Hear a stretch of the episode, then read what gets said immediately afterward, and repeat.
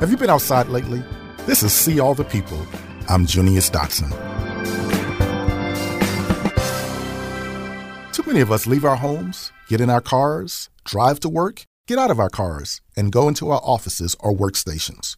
We spend a day there, then get back in our cars, go back into our homes, and stay there until the next day.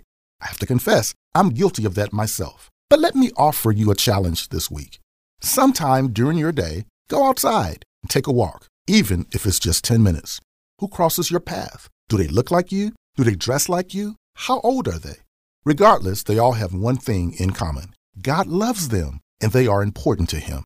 So smile. If you have the opportunity, greet them with a friendly hello, good morning, or how are you doing? Jesus was a man of relationships. When you read about his comings and goings in Scripture, you will find that he noticed people. He didn't ignore them, neither should we.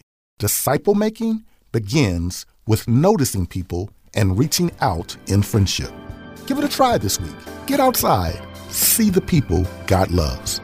I'm Junius Dotson. Does your church seem to get stuck looking at community demographics never being in relationship with those in the community? See All the People is a movement of Christians who have decided to keep their church's focus on discipleship. Learn more. Go to seeallthepeople.org.